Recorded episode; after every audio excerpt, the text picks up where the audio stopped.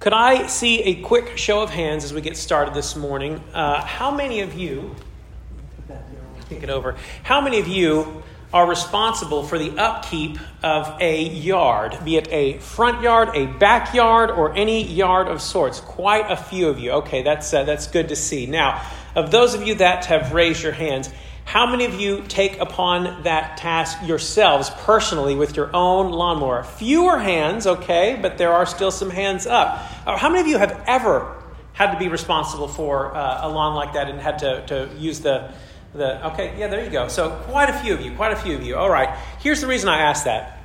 I do still do this job uh, myself at our house. Uh, yes, I engage my, my kids to help out with us, and they often do. They do have jobs of their own. So uh, one of mine actually works now for Chick fil A. So he, he doesn't uh, he doesn't have all his Saturdays open, so he gets a pass from helping out in the yard on Saturdays. My other son, uh, he he actually mows yards in, in the neighborhood, and uh, um, we are not one of his clients because apparently we don't. Guess we don't pay enough. I, I, actually, I kid. I kid. He often volunteers to help me out just out of the goodness of his heart, and even says, uh, "My only request is that you feed me." And, and I, we, we do that a lot. We give him a lot of food. But generally speaking, I, I do like cutting the grass. I don't know for those of you that raise your hands, do you enjoy cutting the grass, or any of you that actually like it, find even a therapeutic nature to it? You get to be kind of be to yourself. Uh, and, uh, and, and just kind of process things. And not only that, there, there's something about doing a, a task starting a task and finishing a task in a relatively short amount of time uh, that you can sort of stand back and then look and say, ah, I did that. I did that. And I did that, you know, hopefully you can say I did that well. but uh, maybe you said I did that half hearted. But, uh, you know, at least you can stand back and, and, I did, I started something and I finished it and now it's, uh, and now it's complete and it looks good too. Having said that, there is one element of cutting the grass which has given me grief for longer than I care to admit. And uh, that is through a device which is known as the weed eater. Are you familiar with this device? It's, uh, it's on a pole and it has a string that spins round and wha- round and, and, it whacks the weeds. And, and, uh, and I want you to understand something. I was in college and uh, one of my first jobs was working at, for a landscaping co- company. I cut grass and I use this weed eater regularly. And uh, I, I've, so I've used them for my entire adult life. And in my part of my adult life, I've probably had maybe six of these over the course of uh, my uh, adulthood. Um, and I often like to say, you're not really a homeowner until you've been owned by a weed eater. Uh, and I say that because it seems like there's always some sort of interruption with this tool. Always, always, and inevitably. Uh, and I, th- there are so many times I can't tell you how many. I, uh, you know, you can you can use it to, to chop down long weeds. You can then kind of tilt it on its side to be able to then go along the edge of your grass to give a nice, a nice straight edge. And I can't tell you how many times I've used this tool, and with about six feet to go, almost done, it runs out of string. Oh, that makes me so mad. I can't tell you how many times that's happened to me. And, uh, and, and, and it, just, it just frustrates me beyond, beyond reason. Uh, in fact, there was one time not too long ago, uh, I, uh, I run out of string. So I take it back to the garage, and these things aren't easy. To, I, they've made great advancements in this area in changing the string on the weed eater. It used to be terrible, but it's still it's not easy. You go through the chores of winding up the string and putting it all back together, and, and then you go to start it up, and it just it wasn't starting. And I, and I pulled on that thing a thousand times. And if there's one yard tool that you have in your garage that is not going to start, it's the weed eater. For whatever reason, it's the weed eater that's not going to start. I don't know why that is, but there's something cursed about this, this instrument. And you pull and pull and pull and pull and pull. It was just running, for heaven's sake, and now it won't start. Right before I took it to the trash can, it dawned on me is it possible that I ran out of gas at the same time that I ran out of string? I felt like such a fool. Because that's exactly what happened. I own a battery powered weed eater now. The point is, the thing needs gasoline. And, uh, and for that matter, it needs string too. Take away one of those elements, take away one of those elements, and it's rendered useless. And if you don't have gas or strings, you have nothing in terms of weed eating. You, you have a giant paperweight, right? Same thing with the vehicle that you drove here today. If it doesn't have fuel in it, it is nothing more than an enormous piece of metal, right? it has to have something that makes it go. So, so we're starting the series today called The Essential Truths of the Christian Faith. And, and here's what I mean by essential truths. What are the doctrines? What are the doctrines? What are the elements of Christianity that if you remove one of them, if you remove just, just one, does it render the rest of the system useless? What do we have such beliefs? Say, yes, we do. Okay, yes, we do. I think we have several that if you take just one thing away, the whole house collapses.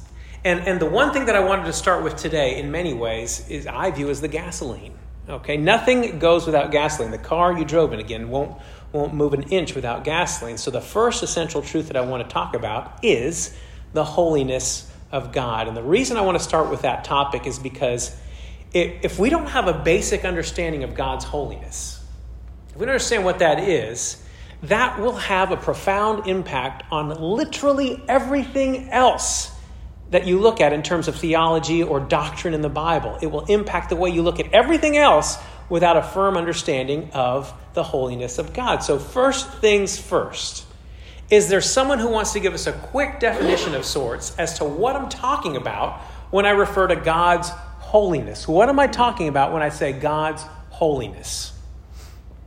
Yes, Sharon. The sum total of all his attributes. The sum total of all his attributes. Okay, is there something else? What about those attributes? Any, anybody else? Something else? What do we mean by the holiness of God? We have one uh, suggestion here: the, the sum total of all His attributes. What else? I love this rug, by the way. This is just holiness of God. What do we mean by holiness? Sinlessness. Okay, that's a that's a good suggestion. Sinless sinlessness. God's sinlessness. Okay, getting closer, moving on the right track perfect, Perfect, okay? God is perfect, yeah. So he's so God is holy. We're saying maybe God is perfect. Are oh, set apart. Set apart. Set apart from what or from who? Sin. From sin. You're getting you're getting so much closer because you said perfect. You know his perfectness, right? And you're saying set apart. Are we perfect? No. Okay, so now we're starting to get a little bit even closer. Uh, do you suppose that he is set apart from us in some measure? Yeah. Yeah. Okay, so the primary meaning of holiness is separate or separate, depending on which context you're using it. It comes from an ancient word that means to cut or to separate. To translate that ancient word in modern language, we might use the word or the phrase a cut apart or a cut above something. When you find something that's far and away better than anything else that you can compare it, you say it's a it's a cut above the rest, right? So apply that description to God. God is holy, He is He's a cut apart. He, he's, he's separate from, from us, and for the most part, I dare say that no one in here who believes in the existence of God would, would quibble with that. You know, of course, we want to think of God as, as a cut above or, or, or separate in that sense, uh, a cut above. In fact, I think we expect that. If we're going to talk about God, uh, we, we want God to be better than us, don't we? Isn't that, that, isn't that what we would want out of a deity? Uh, so we won't get into a discussion as to whether or not God is separate from us or a cut apart from us. What we want to understand is, is how far separate he is from us. Because, because of God's separateness, believe it or not, that presents a problem for us. The fact that he is separate from us or is a cut above who we are and what we are. All right? In, uh, in Leviticus, first, first verse here, Leviticus 20, verse 7. I would love for someone to read that one. It's a short one, so if you don't like reading long passages, this is the one for you. Leviticus 20, verse 7. What do we find there? Who wants to read that and shout it out for us? Leviticus 20, verse 7. Who's got it?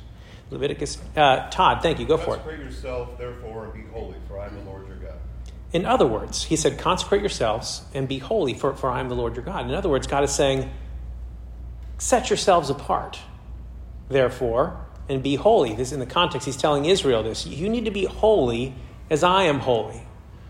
And, and this is how we can interact with each other. You need to be holy as I am holy. Okay, great. Simple enough. How do we make ourselves holy? You know, so these are the two questions that we're going to try and get at today. How do we make ourselves holy as God is holy? All right? And, and, and how far separate is God from us? If, if holiness is separateness, how far separate is He from us? And two, then how do we then be holy as He is holy? Those are the two questions that we want to try and get at today. And whenever I talk about this subject, I have to talk about the sixth chapter of Isaiah. And, and uh, I also have to mention that, that Isaiah chapter 6 is arguably amongst my, my most favorite chapters in the most favorite. uh, it's not a thing. Favorite is a superlative, so, so you can't have a most favorite, but I'm the teacher, and today we can have a most favorite will allow it. So, my love for the sixth chapter of Isaiah is rooted in the book that I read uh, for the first time several years ago, and that book is called The Holiness of God by R.C. Sproul. Does anyone, is anyone familiar with that book? How many of you have read that book? A few of you. If you haven't read that book, run, don't walk, as David says. Go, go read that book yesterday. Um, I even thought about saying, okay, welcome to class today. We're just going to read that this chapter one and two out loud today, uh, but I'm going to give you something a little better than that, hopefully. So here we go. Chapter one. No, I'm kidding. Uh, so, so, much of my understanding of, uh, of the holiness of God was crystallized upon reading that book, The Holiness of God. So, so if, if I were to provide footnotes for this talk today, it might only contain one The Holiness of God by R.C. Sproul. Uh, and it's in chapter two of that book, chapter two of that book, where he teases out the sixth chapter of Isaiah. So we're going to start there today in, uh, in this discussion about God's holiness. And uh, I'll read for you Isaiah 6, verses 1 to 7. And again, the two questions how far separate is God from us? And how do we make ourselves separate as much as, as, uh, as God is? Okay, the text that's going to answer both those questions is that Isaiah 6, verses 1 to 7. It says this In the year that King Uzziah died, I saw the Lord sitting upon a throne high and lifted up, and the train of his robe filled the temple. Above him stood the seraphim. Each had six wings. With two he covered his face with two he covered his feet, and with two he flew. And one called to another and said, Holy, holy, holy is the Lord of hosts. The whole earth is full of his glory. And the foundations of the thresholds shook at the voice of him who called, and the house was filled with smoke. And I said, This is Isaiah speaking, Woe is me! For I am lost, for I am a man of unclean lips, and I dwell in the midst of a people of unclean lips. For my eyes have seen the King, the Lord of hosts. Then one seraphim flew to me, having in his hand a burning coal that he had taken with his tongs from the altar, and he touched my mouth and said, Behold, this has touched your lips. Your guilt is taken away, and your sin atoned for. Okay. So, what's going on here? The passage starts out by talking about the death of King Uzziah. Believe it or not, uh, I was working on this very lesson, and I just finished taping that text, this microphone, taping that text into the body of my document here when my son texted me. Uh, in fact, it was the whole, it was a family group thread, and he simply texted to me, The Queen just died, right as I pasted in this, this text here. Now, as sad as news as that is in and of itself, when he broke that news to me between uh, the time that I pasted that text in my document and the time that my son texted the news, a fellow staff member walked into my office to ask me a question completely unrelated to, to anything that we're talking about here. And it just so happens that this staff member was born and raised in Southampton, England. And so he was in my office the very moment that the, the news broke, and I said, Oh, my word. And uh, I said, uh, uh my son just told me the queen died, and he gasped. He gasped, and, and then he shared with me the gravity of the moment, noting that, that his parents, who are now gone, and, uh, and their parents, who are now gone, along with him, all lived under the reign of Queen Elizabeth. It was a significant cultural moment. A nation now mourns her loss, and my son was quick to point out they're going to get like two weeks off of work there. so that is what is most important. But, but this is what Israel is feeling at this point in time as we read Isaiah 6. It's a time of mourning as they just lost their monarch. And, and RC even says that, you know, he might have been in the top five of the kings of, of Israel. He wasn't a great king, wasn't a bad king, but uh, nevertheless, it was a time of mourning. Okay, but in the same year that the king dies, in the midst of the mourning, a man was called by God to serve in the sacred vocation as being a prophet Isaiah. Okay? Now, I can make a good argument that Isaiah is the greatest prophet in the Old Testament. This is the one who, who told us that one day a virgin would conceive and bring forth a child, and his name would be called Emmanuel. It was this prophet who said the servant of the Lord would come and, and bear the sins of his people. And so, in that respect, Isaiah you know, called in the same year that King Uzziah died. But, but aside uh, from that for, for the moment, it was in the midst of this, this national mourning when Isaiah sees something. What does he see? It says, now if you have your Bibles, uh, Isaiah 6 1, someone read that again for me. Isaiah 6, verse 1. What does it say? Isaiah 6 1. In the year that King Uzziah died, I saw the Lord high and exalted, seated on, seated on a throne, and the train of his robe filled the temple. Okay. Now, this is one of my favorite things to point out here in these verses, uh, uh, in one of my favorite chapters in all of the Bible. Okay, I got a lot of favorites today. Uh, for those of you that have your Bibles, how is the word Lord spelled in your Bible? If it's like when I saw the Lord sitting upon a throne, how's it spelled? Capital L, lowercase o, lowercase r, lowercase d. All right? Is that, that's how it's spelled in your Bibles? Good. Okay, now look down in verse 3. How is it spelled there? Capital L, capital O, capital R, capital D. Have you ever noticed that distinction in your Bibles? Have you ever noticed that? Yeah. You never have? No, it doesn't mine doesn't. Oh, what is yours? What is it? What version do you have? What ver- New King James. New King James. Okay, yeah. So this distinction probably would have been some of the later translations, like the NIV, New American Standard, uh, ESV. So if you have those transla- translations, you'll see that often they'll have capital L O R D, and sometimes it's capital L, capital O, capital R, capital D. No, that's what it has. Oh, it does have that there Yeah, in verse three. All capitals. yeah. All capitals. What does it have in verse one? What you said. Okay, all right. So it's going back and forth, right? Yeah, yeah. We've proved my point. Yes, we did it. okay, so again, this, uh, this distinction, I mean, it's not a misprint. The translator is trying to alert us of a, a, a distinct difference in the Hebrew text. Even though it's the same word in English, there are two different words being translated here. You can safely assume that whenever you see the distinction, capital L, capital O, capital R, capital D, does anyone know what that is? Yahweh. That's the sacred name of God. Okay, he's, the, the, the, the transcribers alerting us to the fact that he's using the sacred name of God. It's the, the same name, uh, the Hebrew word behind is the sacred name of the Lord, the same one that was revealed to Moses in the burning bush uh, in the Midianite wilderness when God, God called out from uh, the burning bush. It, it's where the Lord says to Moses in Exodus 3, I've, I've heard the affliction of my people, and I want you to go to Pharaoh and, and tell them, let my people go. And Moses asks, Who, who do I say? Who do I say that, uh, that uh, uh, is telling me to do this? Who are you? When they ask for me the name of the person that sent me, what do I say? And that's when he said, I am who I am, which is translated as Yahweh in the, in the Hebrew. Which now, whenever you see that in your Bibles, capital L, capital O, capital R, capital D, you can be assured that it's referring to that holy name of God. Now, so what does the other word mean? The capital L O R D. Anyone know what that word means? Elohim? Huh? Adonai. It usually means, it usually refers to the word Adonai. And, and that's probably the most exalted title in the Old Testament for the uses of, of God. For example, here's another verse I need you to look up. Someone look up for me Psalm 8. Uh, Psalm 8, and what does it say in verse 1? Psalm 8, verse 1, and tell me what you're seeing in terms of the distinctions or distinctives in the, in the capitals versus non capitals. Psalm 8, verse 1. O Lord, our Lord, how majestic is your name in all the earth. Okay, O Lord. Set your glory above the heavens. O Lord, our Lord. Tell us about O Lord, our Lord. Okay, How's it spelled? Capital L, small O R D. Okay, in both, both instances, O Lord, our Lord? Or is one different than the other? They're different? Yours are different? Yeah, they are different. They're different. Okay, I was going to say, boy, there goes my whole illustration. All right, okay, so we have that distinction. That word would translate, O Yahweh, our Adonai, how majestic is your name in all the earth. All right? Psalm 110, verse 1. Who can do Psalm 110, verse 1? Psalm 110, verse 1.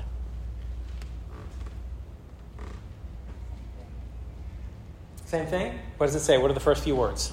The Lord says to my The Lord, capital O, right? Capital L, capital all capitals, says to my Lord, lowercase, okay? Sit at my right hand until I make your enemies a footstool. This is a fantastic statement here where David is describing Yahweh, talking to someone else and, and describing to that person the title Adonai. The title that, that had always been reserved for God Himself. The Lord says to my Lord. Like, that's fantastic. Now, the, the meaning of the term Adonai is uh, simply the sovereign one. So, so you see what's happening here in Isaiah. The king is dead, and, and uh, there's this time of uncertainty and mourning in the land. And Isaiah comes in the name of his people, and he looks and he sees this vision of the interior parts of heaven, and he sees not an earthly king, not David or, or Solomon or someone else. Well, yeah, it wouldn't be, uh, uh, or someone else, but the supreme sovereign of the enthroned one in heaven. Now, interestingly, sidebar of sorts, do you know who it is that Isaiah sees here? Who is it that Isaiah sees? Jesus. He sees Jesus. This is Jesus. Okay, if you, if you go to John uh, 12 and, read through verse 41, we're, we're told Isaiah is beholding Jesus. He sees Christ in all of his glory. He sees the vision of the heavenly king whose splendorous garments billowed out over the sides of the, of the throne and spilled out completely, filling the entire building. Now, notice the other details in the account. This is, uh, I'll read verse 2 from Isaiah 6. We're back in Isaiah 6. Above him stood the seraphim. Each had six wings. With two he covered his face, and with two he covered his feet, and with two he flew. Now, th- there's only one reference to the scriptures uh, where these creatures are called seraphim, and that, that's right here. Only one instance in Isaiah 6. How are seraphim different from uh, what we other have other scripture references to uh, cherubim? I don't know. I don't know what the differences are, but we can safely assume that the scripture designates a difference that they that they must be different in some way for some reason. So we know little about the seraphim, but what we do know is that they're a part of the heavenly hosts here. Those beings that were specially created to fly around the courts of heaven and serve God and minister to Him in the throne room. And we're told that they have six wings. And uh, R.C. points out here that in creation, we're able to see creatures survive in their natural environment. When God creates creatures, He does it with a certain creative economy. He, he, doesn't waste materials in, in, in creation. He has an extraordinary ability to create whatever he makes in such a way that it's adaptable and it's and sustainable for its environment. Fish have gills uh, because their natural habitat is, is, the water. Birds have wings and feathers because their, their environment is in, is in the air and they fly. By nature, the creature has pre built in them the ability and the capacity to function in their natural environment. So we have these angels here. And their natural environment is the inner courts of, of, of heaven itself, ministering to the Lord Himself. So, why do these angels have six wings? We know why they have two. Two of them make them fly around the courts of heaven. Why would they have two to uh, cover their face? Any ideas? Why would, they, why would they want to cover their face? Because what? The radiance. The radiant glory of the Lord. Do we have any other references in Scripture where, well, Moses. Moses, Exodus chapter 33. And what, what was the conversation that was happening there? You know, in, in not so many words, Moses is, is telling uh, God, you know, uh, we've been through a lot together, right? and, and, and, really, he's making a plea. He's making a prayer to God, saying, God, I, I want your assurance. I want your assurance that you are going to be with us, that you're not going to leave us. And, and God said, I'm going to be with you. And he says, okay, as proof positive, show me your face. And so, what does the Lord say? Yes, again, Moses. Can't do it. I can't show you my face. No one can see my face. Why? It'll kill them.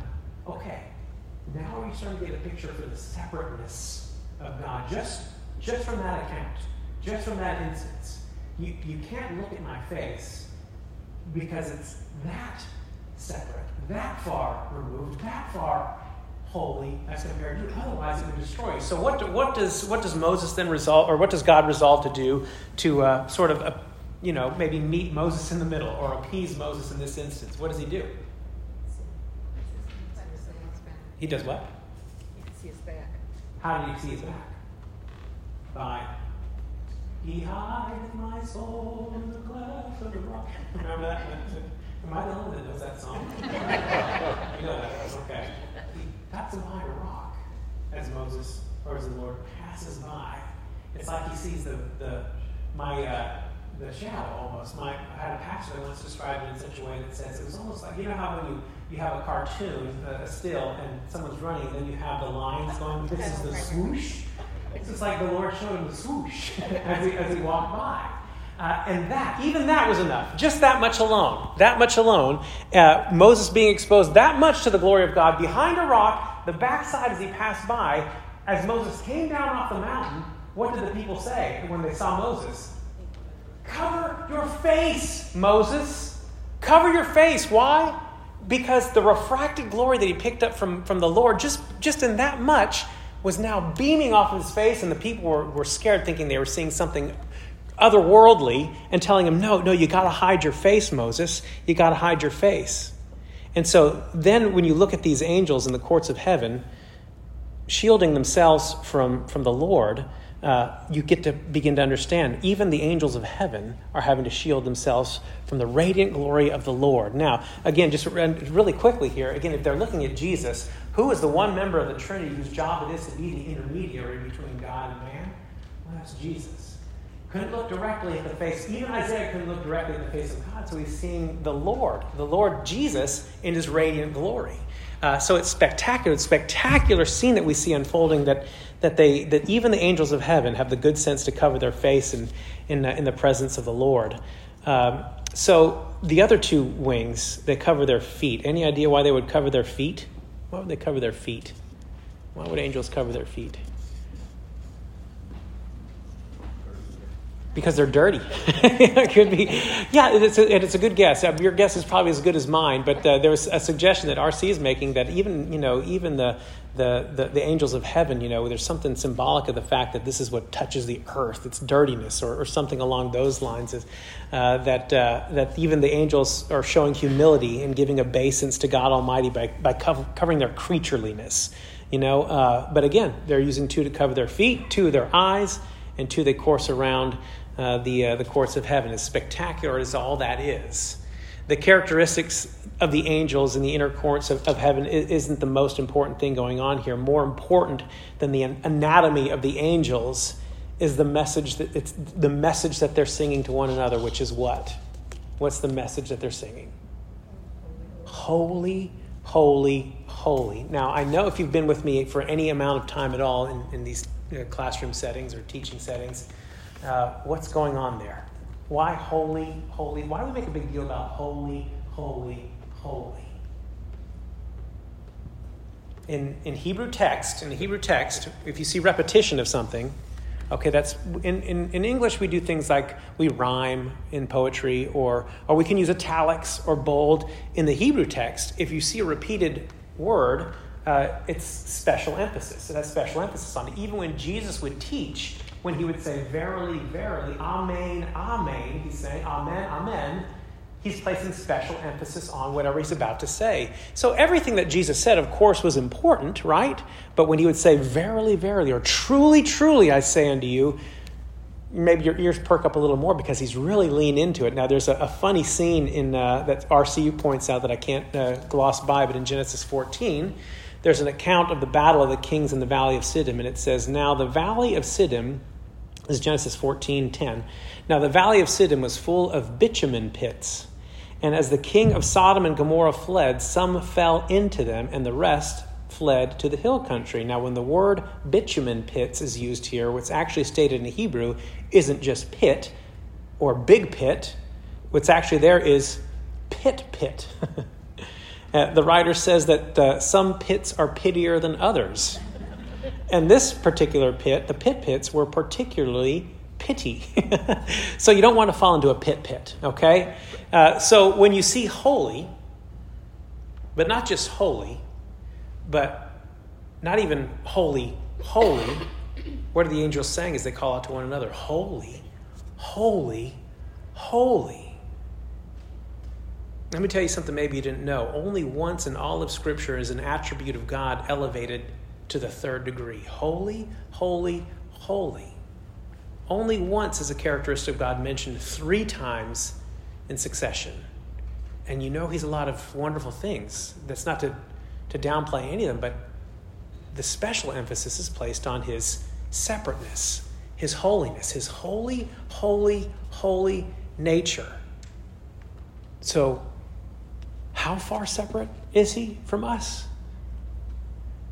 when you, when you think about holiness, you can also associate it with the word perfection. when you and I talk about ourselves and our character, I, I, you know, I'd like to think that there's there isn't a one of us that would would suggest that well, oh no, I'm not perfect, right? Uh, tell us about your character. And generally speaking, we'd say something like, well, well, I'm not perfect. It, it's not just that we're not perfect; it's much worse than that, right? Uh, I, I had a great image that I was going to put up here if I had the TV screen, but and I was going to ask you, does this image give anyone anxiety? It was a picture of a white rug with a wine stain on it. Does that does seeing that give anyone anxiety like it does me? Like, ah, you know, why is that? Why is a picture like a, a, a white rug with a red wine stain, with the glass spilled over and, and just cast about there? Why does that cause anxiety in some of us? Because you think, I'm not going to go get that up. That could be permanent. I don't know if I'm ever be able to get that out. You know, that's that's a stain. There's something about it that tells us this this isn't as it should be it's uh, and it's made all the worse by the fact that it's a white rug and there's no hiding it. It's a white rug with a stain that, in all likelihood, is a permanent stain. This is bothersome. It's unsettling because it runs contrary to the way that we were designed. It represents something broken. It represents two things that, that should not be mixed. You and I have a sinful nature, and our sinful nature cannot mix with something not sinful. It, it would stain it, as it were. But, but it's not just that we can't add sin to something not sinful. It's not just not sinful, it's holy that we're trying to mix here. The unholy with the, the holy, but it's not just holy, it's holy, holy, holy.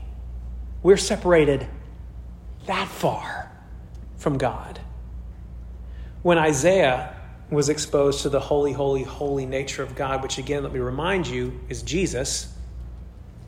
But even, even as he's, he's there in the presence of, of the Lord, uh, it, the glory is just too radiant for him to bear. And what does he say? Verse 5 And I said, Woe is me, for I am lost. I'm a man of unclean lips, and I dwell in the midst of people of unclean lips, for my eyes have seen the King, the Lord of hosts look what Isaiah says, woe is me. That's not, that's not just Isaiah saying, oh, darn, oh, I'm sad. When he says, woe is me, he's calling a curse down upon himself. He's cursing himself. It's almost as if he's saying, I, I don't deserve to live. And that's the reaction of Isaiah, prophet of God, probably a pretty good guy. I mean, if you're called to the office of prophet, you'd have to be a pretty righteous guy, I would think. But even someone with those credentials, in the presence of the, of the glory of the Lord, says, Curse me. How far separated are we? That far. It, it's a chasm. It's a chasm. Okay? With, so, with just a, a few minutes that we have left, we're running out of time. How do we make ourselves holy like God? As much as we, we understand maybe the gap that exists between us, but then how do we then, when He says, Be holy, for I am holy, how do we do that? Can we make ourselves holy? That's a, that's a softball question there. That's a lob. Can we make ourselves, in and of ourselves, holy? Can't do it. Can't do it. Verse 6. Then one of the seraphim flew to me, having in his hand a burning coal that had taken, he had taken with tongs from the altar, and he touched my mouth and said, Behold, this has touched your lips. Your guilt is taken away and your sin atoned for. How does it happen? Our only prayer, our only hope, is if he takes away our guilt. He atones for our sin. Our only shot is if He not only takes away our sin, remember, I've said this to you before, it's not enough just to, have, to not have sin, but you also have to be what? Righteous. You can't just be sinless, but you have to be sinless and righteous too. That's what Jesus was. That's why Jesus, I, I, like to say this a lot, that's why Jesus didn't show up on Good Friday, was crucified as the Son of God, and then our sins atoned for, because he had to live a life of righteousness too, to, to, to earn God's favor. It's not just enough to be sinless, but you have to be righteous too. And, and, uh, and this, is, this is what Paul is talking about uh, when he tells the church at Corinth in 1 Corinthians 5.21. Really digest this. Listen to what he's saying. Jesus doesn't just take away your guilt, but he closed the chasm between unholiness and, and holy, holy, holiness. And he says this in 1 Corinthians 5.21, For his sake, he made him to be sin, he took on our sin, right? This is where we find forgiveness. He made him to be sin who knew no sin. He's holy, holy, holy. He knew no sin and gave us his right standing to us. Why? And it says this in 1 Corinthians 5:20, so that in him we might become the righteousness of God, so that we might be holy, so that we might be set apart as he is. And again, that's the, that's the standard that he set way, way back in Leviticus 20 and, and other places. It's not, a, it's not enough to just be pretty good. It's not even enough to be holy. holy, holy, holy is what, what the Lord is. And how do, how do we dare jump across that chasm and, and be in the Well, it has to come from, from Jesus himself. It has to come from God himself. That's the only way that can happen is if he does it for us. So that's the only reason you can approach God in any way, shape, or form because, because you're not kind of holy, you're not kind of set apart, you know, that won't do it. But because you carry with you, you believe in Jesus, you carry with you the righteousness of Christ. You carry with you the holiness of Christ. And that's what makes you acceptable in His sight. So let me stop right there and see what other comments or questions you have. We maybe have about five minutes, unless you got to hustle to the to the late service that starts in about 11 minutes. So, any comments or questions that we can address? Or yes, sir, Jody. One thing that comes to mind as we talk about holiness and kind of drill that in is all of the scriptures. You know, you read about fear of the Lord, about us having the fear, the fear of the Lord, and it's so pervasive in the Old Testament and New. And you think about a non-Christian, by implication, doesn't have the fear right. of the Lord. And then when God opens our, our eyes, maybe in some sense the fear of the Lord that we get has to do with acknowledging that holiness. That's right. That's very. Uh, Jody's trying to. For those of you listening to the recording, I do post these, by the way. Uh, so if you miss one, you can catch up. But Jody's trying to make a, connection between fear of the Lord, uh, which the Bible also calls wisdom, the beginning of wisdom, the fear of the Lord, and that holiness, which I think you're right. Which is why I wanted to start with this topic today, because, like I said, literally, if you don't understand that, if you don't understand that, that chasm that we're talking about, if you don't have that healthy fear of, of what you're dealing with here, then it, it really affects everything else. It, you know, the, the, uh, I, have seen um, you know, things online that, that would just make you gasp, I think, if, uh, if you, you, really understand the nature of Christ and what he was here to do. Uh, I saw someone post online that, uh, yeah, Jesus was a good example for us. He confessed his sins Therefore, we should confess ours. Whoa, whoa, whoa. no, it's that Jesus has to be sinless. And again, not just sinless, but he's but he's holy too. And so if we just relegate Jesus to being, well, just kind of someone like us, that doesn't cut it. That doesn't cut it for us to be in the presence of God. And so literally the whole how, if that's your if that's what you're coming in with, the whole system falls apart. Because you don't we don't have a good grasp on, on really how far holy that we're talking about here. Yeah, very good point. Very good point. Someone else? Comment, Todd? Yes. Isn't R.C. saying that book, he's talking about the Moses left the rock. If you want to see the glory of God in your life, to share the gospel with others, and you see just the glimpse of the back of the Lord. Yeah. It goes to that person. That's all we get to see. Yeah. share the gospel. If you want to see the Lord, you'll see the back of if you want, yeah, if you want, if you want to see the Lord, yeah, yeah. What a great. Yeah. Again, if you haven't read that book, Holiness of God, it's such a fantastic book, and I think it'll really maybe uh, help solidify uh, some of the concepts that we've just brushed over today. Yeah. Did you have a comment? Yeah. Um, I think it's interesting how we as humans lower that bar. You know, yeah. I like to watch these things on YouTube where it's like people witnessing to other people. Like the first question I ask them is, you know, do you think you're a good person? And almost across the board, everybody's lowered bar so low, like, yeah, I'm a pretty good person. Yeah. You're right. And again, only emphasizing the fact of where we started today because I think generally, generally speaking, that's where people start out with, yeah, I'm pretty good. I'm a pretty good person. And what's the next thing they say? I've never killed anybody. that's, that's, how, that's how far we've lowered the bar, as, as, you, as you just mentioned. You know, that, inevitably, that's what they say, well, yeah, I'm not like that bad. But, but again, see how, how we're trying to lower the bar and put God on, on sort of a level that we are? We're like, well, that's, that's, you just have to be pretty good to be able to. What the scriptures are telling us here is no. and I love the fact that, that even Jesus, when he, when he came uh, in Matthew 5 and following, where he's starting to reiterate that he's, he's recapitulating the law. He's doubling down on it. He's not saying, well, maybe we overstated it. But he even goes so far as to say, no, even if you've, if you've thought in your heart about this, th- then it's just as bad as if you'd actually done it. You're, you're, you're that far removed. You're that far separated. You need someone, which, by the way, that whole speech, the Sermon on the Mount, ends with the wise man built his house upon the rock. That's the answer. That's the period to everything that Jesus recapitulates in the law and the Sermon on the Mount. Build your house on the rock. Build your house on the rock. We were just talking about that too. He hides my soul in the left of the rock. It all comes back to Jesus, the rock. If, if, if you want to build your house, if you want to be able to have this kind of foundation, it has to be done so built upon the rock of Jesus Christ. That's the period to everything that Matt that, that was brought up in the Sermon on the Mount. I love it. Ah, Word of God, so good. Someone else? Great stuff. Great questions. Hey, come back next week and on your way out, please get a donut to go. And those of you listening on the recording, if you're not here, you're not getting coffee and donuts. So let me pray for us and then we'll be dismissed. Dear Heavenly Father, we thank you for your word. We thank you for your holiness.